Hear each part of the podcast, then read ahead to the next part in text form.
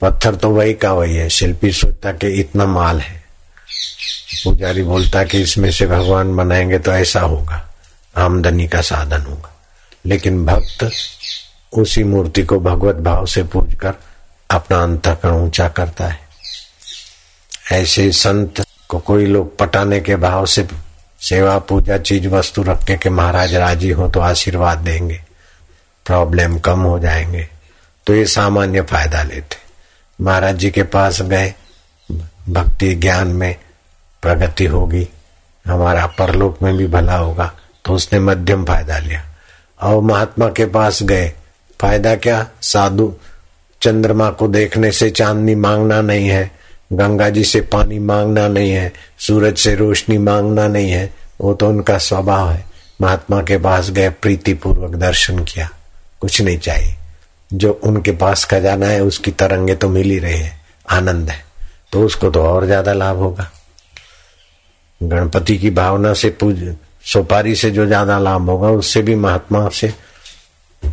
बिन मांगे, बिन इच्छा वासना के प्रीति पूर्वक जाके बैठता है, सुनता है, देखता है, उसको लाभ ज़्यादा होता है। हमने गुरु जी से कभी कुछ नहीं मांगा। ईश्वर प्राप्ति के लिए थोड़ा सा शुरू शुरू में प्रार्थना की थी, फिर कुछ मांगा नहीं। और उन्होंने देने में बाकी नहीं रखा। गुरु में प्रीति हो जाए तो जैसे बच्चे की माँ बाप में प्रीति होती तो माँ बाप क्या बाकी रखते? ऐसे गुरु में प्रीति हो गई तो गुरु क्या बाकी रखते? शिष्य का सब हो जाता है। तो जिसकी प्रीति भगवान में होती है, और भगवान के नाते संत में संत को शरीर रूप में नहीं आत्म रूप में देखते उनको लाभ भी ऐसे ही होता है, जैसे सुपारी से गणपति की कृपा का लाभ। जितना इष्ट मज़बूत होता है, उतना अनिष्ट का प्रभाव कम हो जाता है। और इष्ट मज़बूत होकर परम इष्ट परमात्मा को पाने का इरादा हो जाए तो फिर भाव आएगा कि बस आत्मज्ञान पाले। श्रद्धा का फल सारे दुखों से सदा के लिए छूट जाए। मौत के बाद कोई गर्भ में भटकना ना पड़े, नाली में बहना ना पड़े। ऐसा श्रद्धा का फल, आत्मज्ञान। तो धर्म का पैसा तो मिलता तो मुफ़्त में, लेकिन वो सात सात पीढ़ियों को तबाह कर देता है। तो ऐसे प्रेत भी भटकते हैं। तो कोई नहीं देखता, फिर भी कर्म फल देते हैं। अद्वेष्टा सर्वभूतानाम मैत्री करुणा एवच निर्ममो निरअहकार सम दुख सुख क्षमी मुझे वो भक्त अत्यंत प्रिय है। हम भगवान को प्यार करें, वो एक बात है, लेकिन भगवान को हम अत्यंत प्रिय हो तो बाजी जीत लिया। वैसे अर्जुन को भगवान कहते कि, अर्जुन देख देख, वो कबूतर कैसा उड़ रहा है। कैसा कबूतर लगता है? बोले, बहुत अच्छा बहुत प्यारा लग रहा है, उसकी उड़ान भी अच्छी है। इधर ही घूम रहा है अपने को। मानो अपने को ही देख रहा है। अर्जुन, एक कबूतर अच्छी तरह से अपने को देख रहा है, अपन उसको देख रहे हैं, कैसा लगता है? बोले हाँ प्रभु जी, अच्छी तरह से वो अपने को ही देख रहा है, ऐसा लगता है। अपन उसको देखते कृष्ण कहते कि, अर्जुन, ये कबूतर नहीं है, ये कोई दूसरा प्राणी दूसरा पक्षी है। अर्जुन कहता है हाँ प्रभु, मुझे भी ऐसे लगता है कि दूसरा ही पक्षी है। कबूतर जैसा है। कबूतर नहीं अर्जुन खुशामत खोर नहीं था कि हाँ मैं हाँ भर दे। और अर्जुन बेवकूफ़ भी नहीं था। फिर भी अर्जुन की श्री कृष्ण के साथ ऐसी प्रीति थी कि जैसा श्री कृष्ण के चित्त को महसूस होता है, ऐसे अर्जुन के चित्त को भी महसूस होता है। श्री कृष्ण वृंदावन में हैं, ये बात ठीक है, लेकिन वृंदावन में ही है तो हम अपराध करते हैं। ऐसी कोई जगह नहीं जहाँ श्री कृष्ण तत्व न हो। हरिव्यापक सर्वत्र समाना प्रेमते प्रगट हुई में जाना। तो भगवान भगवान। भरण पोषण की सत्ता गमनागमन की सत्ता, वाणी वैखरी की सत्ता और ये सब न होने के बाद भी जिसका अस्तित्व कभी मिटता नहीं, उसका नाम है सच्चिदानंद भगवान। तो जितनी समता होती, उतना उस सच्चिदानंद में स्थिति होती। तो श्रीमद भागवत में आता है, सच्चिदानंद रूपाय विश्व उत्पत्ति आदि है तवे जो सच्चिदानंद है, वही परमात्मा विश्व की उत्पत्ति, स्थिति और प्रलय का हेतु है। तापत्र विनाशाय श्री कृष्णाय वयम नुमः। तीनों तापों को मिटाने के लिए हम श्री कृष्ण को प्रणाम करते हैं। तो श्री कृष्ण कहते हैं गीता में, अद्वेष्टा सर्वभूता नाम किसी के प्रति द्वेष न रहे। मैत्री करुणा एवच निर्ममो निरअहकारा सम दुख सुख क्षम ही तो द्वेष का अभाव, अपने से जो श्रेष्ठ जन है सत्संग में, ज्ञान में, उनसे प्रयत्न पूर्वक मैत्री भाव। अपने से जो आध्यात्मिकता में और जगह पे छोटे हैं, उन पर करुणा करनी पड़ती। छोटे तो गलती करेंगे, छोटे ही हैं। पद में, प्रतिष्ठा में, ज्ञान में, हमारे अधीन हैं छोटे हैं तभी तो। तो उनके प्रति मैत्री, श्रेष्ठ पुरुषों के प्रति, छोटे पुरुषों के प्रति करुणा। फिर बोले, निर्ममो निरहंकारा, मैं शरीर हूँ, ये ममता छोड़ दो। शरीर के पहले भी आप थे, शरीर मिटने के बाद भी आप रहेंगे। निर्ममो। ये फैक्ट्री मेरी है ये शरीर मेरा है? नहीं नहीं। है तो वासुदेव मेरा है, सब कुछ मेरा है। नहीं तो कुछ भी मेरा नहीं। निर्ममो, निरअहकार। न धन का अहंकार, न दुख का अहंकार। अहंकार कोई दुख होता है, अहंकार कोई भय होता है। जब भय आ जाए तो आप ये समझना कि मेरे को भय हुआ, ये गलती में मत पड़ना। भय हुआ है अहंकार को, दुख हुआ है अहंकार को। चिंता होती है अहंकार को। बदनामी का भय होता है अहंकार को। निर्ममो निरअहकारा सम दुख सुख क्षमी। दुखद अवस्था आ जाए अथवा सुखद अवस्था आ जाए। लेकिन आप रहने वाले हैं, ये अवस्थाएँ जाने वाली। दुखद अवस्था की ताकत नहीं सदा रह ले। सुखद अवस्था की ताकत नहीं सदा रहे। खून पसीना बाता जा तान के चादर सोता जा ये तो नाव हिलती जाएगी, तू हंसता जा या रोता जा। ये ऐसी अवस्था बनी रहे, हमेशा बना रहे, ऐसी इज़्ज़त बनी रहे। तो ये अहंकार को डर है। तो इस डर को कुचल दे जहाँ बेजती का भय होता है, उसी से जा कल बेजती होने वाली तो आज आ जा, निगुड़ी तो कैसी होती? कल प्रॉब्लम आने वाला है तो तो आज आ जा। हज़ारों जन्म में हज़ारों बेजतियाँ और हज़ारों सफलताएँ और प्रॉब्लम आए। मुझ चैतन्य आत्मा का कुछ नहीं बिगड़ा तो अभी क्या बिगड़ जाएगा? सम दुख, सुख, क्षमी। स्वस्थ, धीर काय को डरना, काय को सुकड़ना? और जितना हम डरते ने उतना ही ये परिस्थितियाँ ज़्यादा हमारा गला दबोचती। कैसी व्यवस्था है? हम उसको जानने वाले। वो आएगी, जाएगी। दुखद अवस्था का भय, दुखद अवस्था इतना दुख नहीं देती जितना उसका भय दुख देता है। सुखद अवस्था इतना नुकसान नहीं करती जितनी उसकी आसक्ति नुकसान करती। तो सुख, दुख, सुखम सुखम वा यदि वा दुखम सहयोगी परमो मता।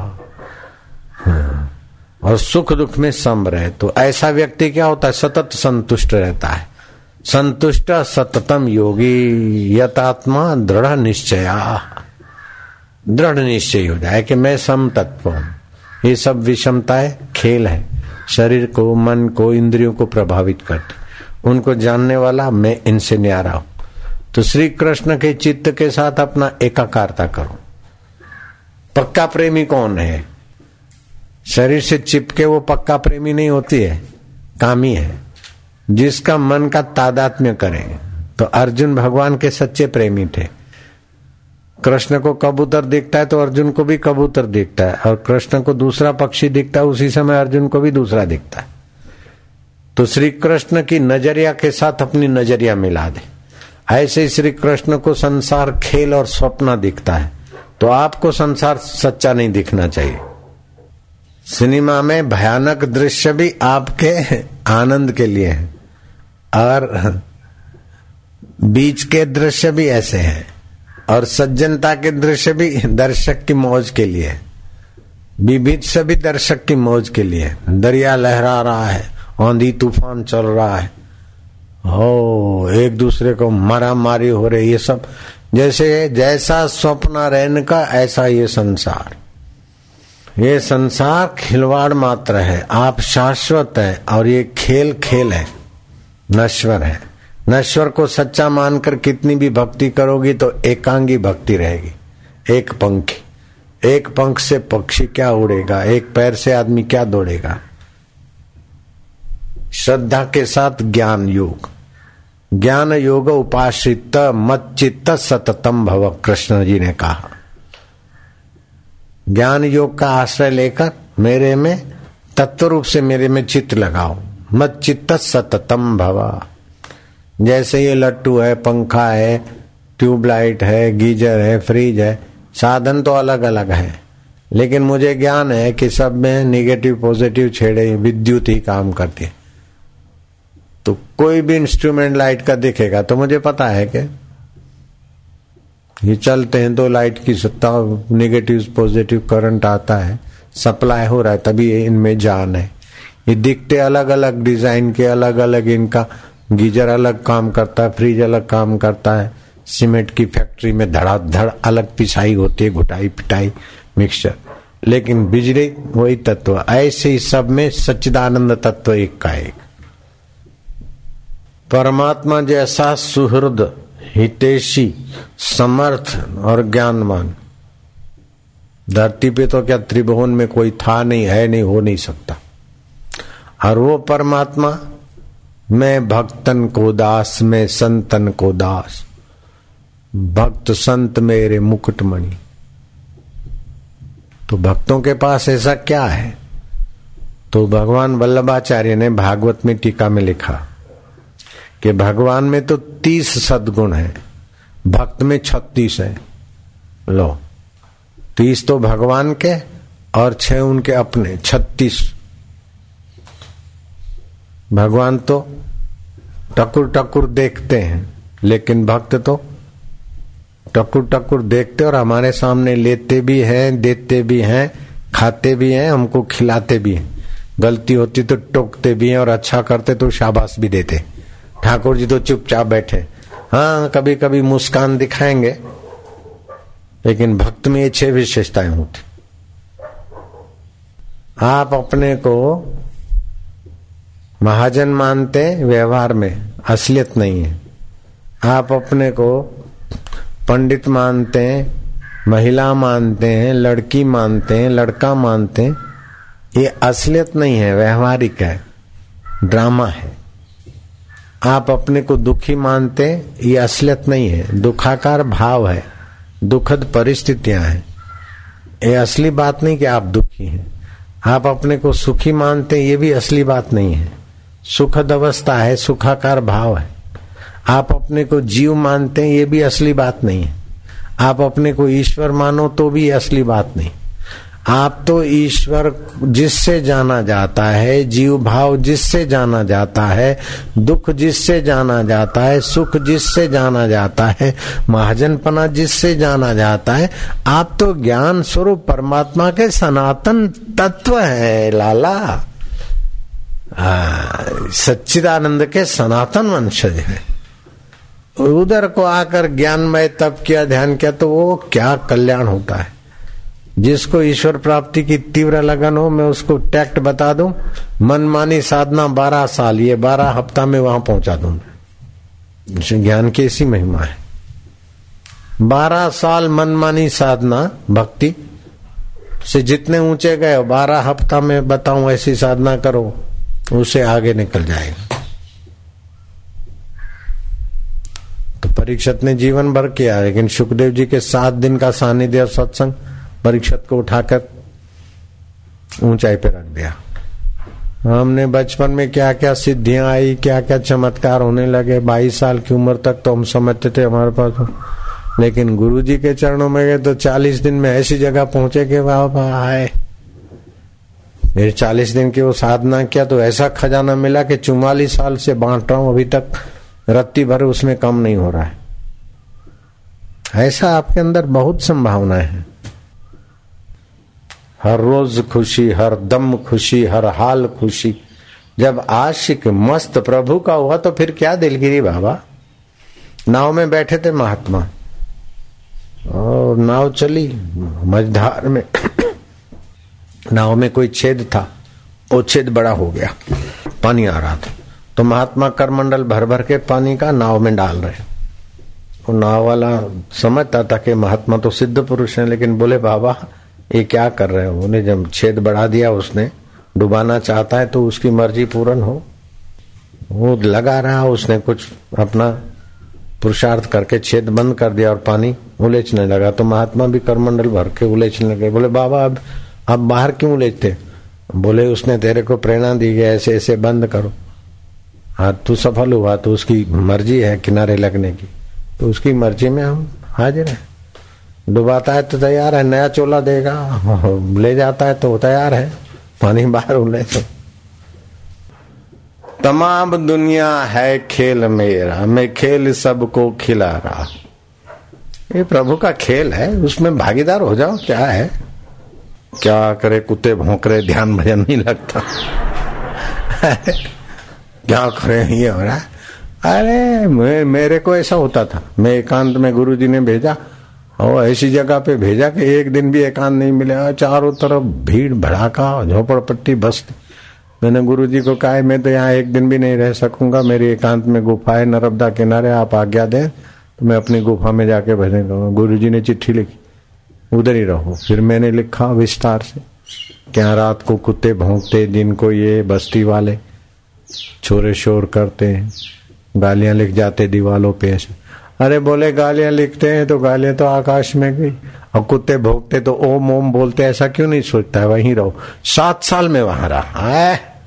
इसीलिए ऐसा मज़बूत बना के समाज में गुरु जी ने रख दिया था, हर हाल में मस्त। सुखम वा यदि वा दुखम सहयोगी परमोम बता। कैसी भी अवस्था आ जाए, बाहर की अवस्था हमको दबोच दे। हम चेतन और जड़ अवस्था से डरे, हम नित्य और अनित्य से डरे। हम शाश्वत और नश्वर से डरे अथवा नश्वर को बनाए रखें, जो होगा देखा जाएगा। ना हिल रही है तो हिलने दे। पानी आ रहा है तो और कर्मडल भर के डाल मंदी है तो और उदारता से भंडारा कर। क्या हो जाएगा? एक महात्मा के यहाँ चोर आए रात को। बाबा, दिन में गुरु पूनम हुई है।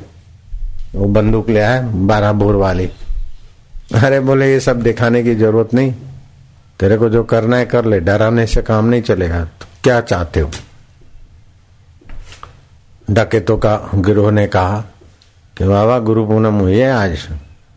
बहुत चढ़ावा आया होगा, माल कहाँ है? बोले, देख, ढेर इधर लगाए उधर लगाए उधर लगा बोले, बाबा, रोकड़ कहाँ है? बोले, रोकड़ तो समिति वाले ले गए घर पे। रोकड़ तो बेटे ले गए, कुछ पड़ा होगा, उधर देख लो।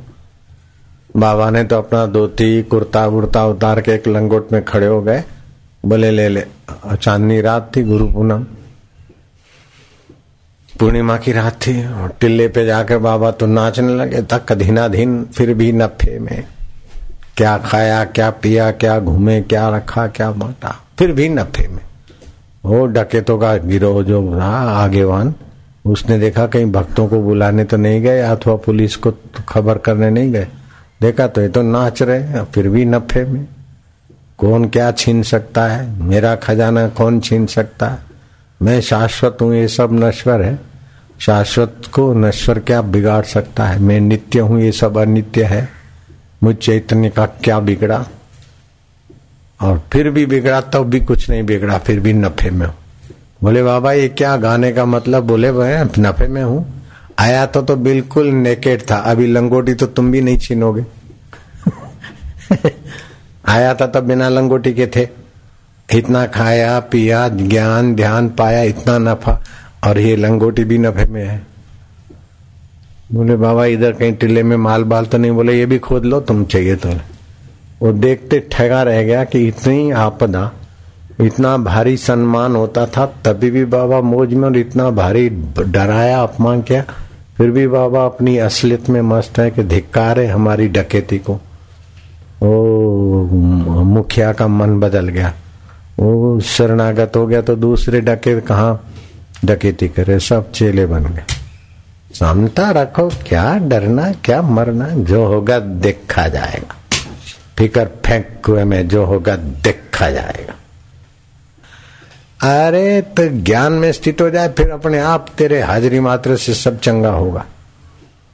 कड़वी दवा भी हितकारी है और मीठी। दवाई भी हितकारी है। मीठा भोजन भी हितकारी और चरपरा भी हितकारी। विघ्न बाधा भी उत्सव में ज़रूरी है। जैसे नाटक में सफलताएँ, विफलताएँ, हार, जीत ऐसे ही है। तो श्री कृष्ण कहते हैं, समत्व योग मुच्यते। अपने सम स्वरूप परमात्मा में एकाकारता ये बहुत ऊँची चीज़ है। यस्य ज्ञान वयम तपह हसीबो, खेलीबो, धरीबो ध्यान। अहरनिश कथिबो ब्रह्म ज्ञान खावे पीवे न करे मन भंगा। कहे नाथ में तिसके संगा। हँसते, खेलते, उठते, बैठते, अपने मन को कहीं चिपकावे किसी परिस्थिति की सत्यता में अपने को दबावे नहीं। अपने सत्य स्वभाव को जगाए रखे। अपने ज्ञान स्वभाव को जगाए रखे। नारायण नारायण नारायण नारायण नारायण। आप ईश्वर की प्राप्ति के लिए तीव्रता बढ़ा दो तो ईश्वर तो यूँ मिले। कठिन नहीं है लेकिन ईश्वर प्राप्ति की इच्छा नहीं ना ईश्वर से इस, खिलौने मांगते हैं, ये दो ये दो तो ईश्वर से ईश्वर को ही मांगो। तो देखो, आसानी हो जाएगी। ईश्वर के लिए सब छोड़ना पड़े तो छोड़ दो, ईश्वर को मत छोड़ो। हाँ। संसार के लिए ईश्वर को पिट्ठू मत बनाओ, ये कर दे, ये दे दे, ये दे दे। महाराज, तुम अपने आप को दे डालो बस। तो जो भगवान को पालेगा तो संसार तो भगवान की छाया है। भगवान मिल गए तो उसकी माया तो अपनी दासी होकर इर्द गिर्द घूमती। हमने कभी कोई चीज़ मांगी नहीं। ईश्वर से ईश्वर को ही मांगा। गुरु से गुरु तत्व को ही मांगा। तो बाकी का सब होता गया। काहे डरे, काहे मरे। कई पीएम आ गए मेरे पास। कई सीएम आ गए। हम किसी से मांगने नहीं गए। भगवान से भी मांगा नहीं। जैसे चंद्रमा एक होते हुए भी हज़ारों लाखों घरों में और पोखरों में, नदियों में तालाबों में, ऐसे वो एक परमात्मा, अनेक अंतकरणों का साक्षी चैतन्य, प्रेरक, प्रकाशक, हितेशी बैठा है। वो बैठा है तो बंसी बजा के बैठा है, ऐसा भावना करोगे तो ऑपरेशन करके देखोगे तो नहीं देखेगा। वो सूक्ष्मतम रूप है, सतरूप, चित्रूप, ज्ञान स्वरूप। सत्संग से उसके स्वरूप का पता चलेगा। जिस भगवान को पाना है, उसके स्वरूप का ज्ञान होना चाहिए। आपको जिधर जाना है, ना जो वस्तु पानी, उसका थोड़ा ज्ञान होना चाहिए। इसीलिए भगवान कहते, यस्य ज्ञानमयम तपा। भक्त अज्ञानी नहीं रहना चाहिए। रहीदास क्षमार्थ जाति के और मीरा ने गुरु सेवा में रहीदास की कृपा ऐसी पचाई कि श्री कृष्ण का साकार तत्व, निराकार तत्व, मीरा ने जान लिया पा लिया। हिरणाकश्यप ने साठ हज़ार वर्ष तपस्या की। हिरणपुर का राजा तो हुआ, जय जयकार भी हुआ, बड़ा प्रभाव भी हुआ, लेकिन अंत क्या हुआ? हिरणा हिरणाकश्यप का ऐसे ही तुकाराम महाराज ने गुरु सेवा से जो ऊंचाई पाई। शिवाजी ने गुरु सेवा से जो ऊंचाई पाई। विवेकानंद ने गुरु सेवा से जो ऊंचाई पाई। वो रावण ने, कंस ने, हिटलर ने, सिकंदर ने, मुसोलिन ने, इब्राहिम लिंकन ने क्या पाया उसके आगे? गुरु सेवा साधु जाने, गुरु सेवा क्या मूड पिछाने थोड़ी प्रतिकूलता थोड़ा अहम को चोट लगे तो भगेड़ तो भाग जाते हैं खरा खरीनो ખેલ છે નહીં કાયરનું કામ પ્રથમ પહેલા મસ્તક મૂકે પછી લેવું નામ જો સુત વિત દારા શીશ समर्पे પછી લેવું नाम जो गुरु सेवा में गुरु का बड़ा भक्त हूं ये मान लेना या दिखावा करना अलग बात है लेकिन गुरु भक्त बनना है तो किसी किसी बहादुर के हाथ की बात गुरु की सेवा साधु जाने गुरु सेवा क्या मूड पिछाने। गुरु की सेवा हाँ, गुरु सेवा के गुरु सेवा के बदले में वह हवाई चाहते तो क्या सेवा करते? गुरु सेवा के बदले में मान बढ़ाई चाहते सुविधा चाहते धन वैभव चाहते तो सेवक, सेवकों के बदमाश हो। जयराम जी, गुरु सेवा के बदले में मान बढ़ाई चाहते हैं, धन वैभव चाहते हैं, संपदा चाहते तो सेवक हो के बदमाश हो। ये अपने आप को पूछो। हमको, हम व्यासपीठ पे, हमने कभी गुरु की संपदा नहीं चाहिए लेकिन गुरु की संपदा इतनी मिली है कि कभी टोटा भी नहीं। मान बढ़ाई नहीं चाहिए और जो बड़े बड़े जमींदार थे, उनको वो चीज़ नहीं मिली जो मुंज को मिली। उस जमाने के जो राजा थे, जमींदार थे, उनको तो मैं नहीं जानता हूँ। मुंज को तो मैं उसकी बहादुरी से अभी जानने लगा हूँ।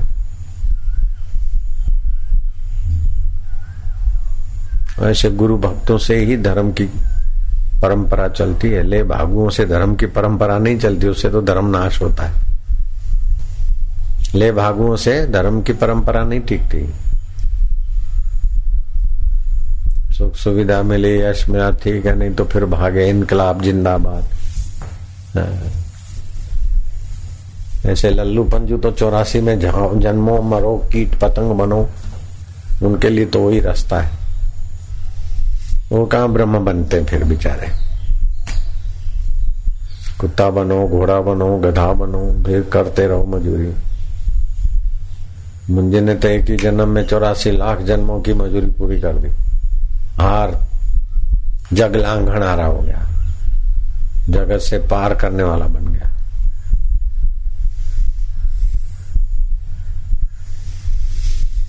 दूसरा भी ऐसे दस, ये दस गुरु में ऐसी एक एक ऐसा था। मेरे कौन है? बोले, ये तो गुरु जी के लिए पानी भरने जाता, गिर गया। निथावा। गुरु को पता चला, बोले, ये निथाओं का थाव होगा। अमरदास। अमरदास गुरु जी के लिए भी पानी भरने जाता नदी पे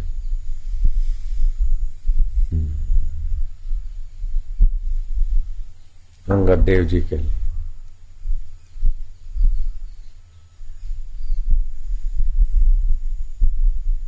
बारिश दल दल था, धड़ाक से गिर पड़ा। कुम्हार ने पूछा कि इतना अम्ब प्रभात वेले को घड़े पित्तल बित्तल के होते थे। इस समय कौन गिरा सी बारिश में कौन मरा इस समय पानी लेने। अरे बोले, वो निथावा जिसका कोई थाव ठिकाना नहीं वही अंगद देव के सेवा में लगा है। वही अमरु है अमरु। वही अमरु गुरु अमरदास बन गए। अंगद देव की गद्दी पर फिर आए। गुरु नानक के बाद अंगद देव अंगद देव के बाद अमरदास आए। पानी भर के लाते। क्या क्या सेवा करते गुरु की? हमारे गुरु जी भी अपने गुरु के आश्रम में भंडारा संभालते वो जमाने में तो लकड़ियाँ लाना कंडे बनाना, चूल्हा फूकना, रसोई बनाना, आए गए साधुओं को खिलाना, आश्रम वासियों को रहना गाय को धोना गाय का चारा पानी डालना गुरु जी की सेवा करना, चंपी करना, ये वो करना। फिर गुरु जी पाठ पढ़ाते थे। स्वामी केशवानंद, मेरे गुरुदेव लीलाराम जी को। तो पाठ पढ़ाते तो बोले, ये याद करके कल सुनाना। तो दूसरे दिन इतना श्रम हुए अठारह उन्नीस साल की उम्र। नींद वींद आ जाए पाठ याद न रहे। तो कान पकड़ के धड़ाक से तमाचा रख देते थे। लीलाराम जी के गाल पे, स्वामी केशवानंद पता चल जाता कि हाँ ये गुरु का सिंबल है गाल पे। फिर भी हमारे गुरु जी अपने गुरु के द्वार से भागे नहीं। घर वाले तो चाहते थे बेटा आ जाए। डटे रहे। तभी खजाना मिलता है। सुविधा भोगी वाहवाई भोगी, गुरु का माल, हड़पू भोगी, ऐसे तो नरकों के भगत होते हैं। ये तो गुरु तत्व के भगत नहीं होते। मंदिरों में भी तो देवता के नाम से सुविधा भोगी होते हैं, और क्या है? फिर मंदिर का देवता काय को प्रकट होता है। हाँ गदाधर थे, सुविधा भोगी नहीं थे, पक्के पुजारी थे तो देवी प्रकट हो गई। अभी भी कोई पक्का पुजारी हो तो देवी देवता प्रकट हो सकते हैं। ऐसे कोई पक्का गुरु भक्त हो तो गुरु तत्व प्रकट हो जाता है। देर कहाँ है? देर है संसार की वासना और अहंता को पोषने में महत्व बुद्धि है। और ईश्वर को पाप पाने में गौण बुद्धि ईश्वर एक फ़ैशन हो गया, ईश्वर प्राप्ति के बाद फ़ैशन। ये पालू ये पालू, ये रहू, मैं रहू, मेरा रहे, फिर ईश्वर मिल जाए। ऐसे मूर्ख लोग बुद्धि मारी गई कल युग में तो। हम गुरु के यहाँ रहते थे तो ऐसा निवास था कि सबसे थर्ड क्लास हमारे को तो रहने का था। एकदम छोटा सा कमरा। आठ बाय साढ़े चार और ऊपर साढ़े चार। छत साढ़े चार फीट पे। सर्वांग आसन हम नहीं कर पाते थे उसमें। फट्टे और तख्तों का बना था।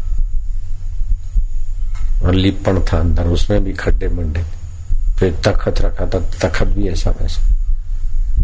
हमको कुछ असुविधा होती नहीं थी। सेवा का आनंद और ईश्वर प्राप्ति की लगन। दोनों ने सारी समस्याओं के सिर पर नाचना सिखा दिया। ईश्वर प्राप्ति की लगन और सेवा की तत्परता। सुविधा बुविधा का आकर्षण नहीं रहता है।